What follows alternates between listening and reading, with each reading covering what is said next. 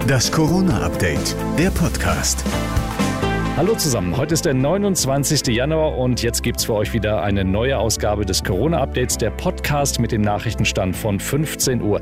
Ich bin Thorsten Ortmann und grüße euch. Der Zoff um die Impfstoffbeschaffung der Europäischen Union hat jetzt auch die Niederungen der Lokalpolitik erreicht. Der Landrat aus dem Kreis Heinsberg, Stefan Pusch, ist jetzt auf Facebook, na sagen wir, verbal eskaliert. Das hätte jeder Landwirt im Kreis Heinsberg besser verhandelt. Das sage ich mal dazu. Kommentar vieler Heinsberger, der Mann muss in den Bundestag, denn... Sag ja Eier, wir brauchen Eier. Der Chef des Robert-Koch-Instituts hat heute vor zu frühen Lockerungen gewarnt, denn die Infektionszahlen gehen zwar weiter zurück, aber leider nicht überall. Wir sehen aber, dass die Inzidenz eigentlich nur in den vier am stärksten betroffenen Bundesländern zurückgeht. In den anderen zwölf Bundesländern ist sie in den letzten sieben Tagen nahezu gleich geblieben. Und leider sterben immer noch zu viele, besonders in den Altenheimen. Zudem ist immer noch unklar, wie gefährlich die Virusmutationen wirklich sind. Klar ist aber laut RKI, die Mutationen breiten sich auch in Deutschland weiter aus.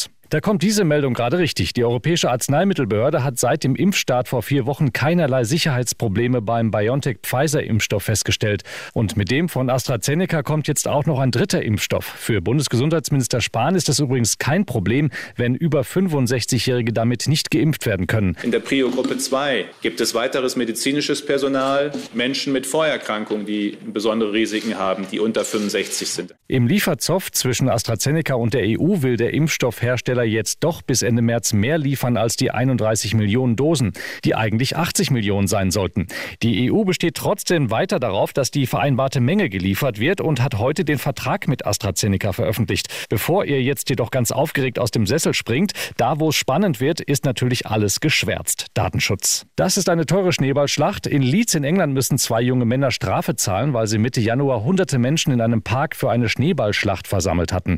Jetzt kam die Rechnung, rund 11.000 1000 Euro Strafe. Und noch schlimmer für die beiden, das wären 2200 Pint Bier im Lieblingspub gewesen. Schönes Wochenende.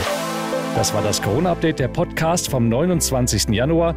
Noch mehr Hintergründe zum Thema hört ihr natürlich auch in unserem Hintergrund-Podcast Corona und Jetzt, überall, wo es Podcasts gibt. Und die nächste Ausgabe des Updates hört ihr dann wieder am kommenden Montag. Schönes Wochenende.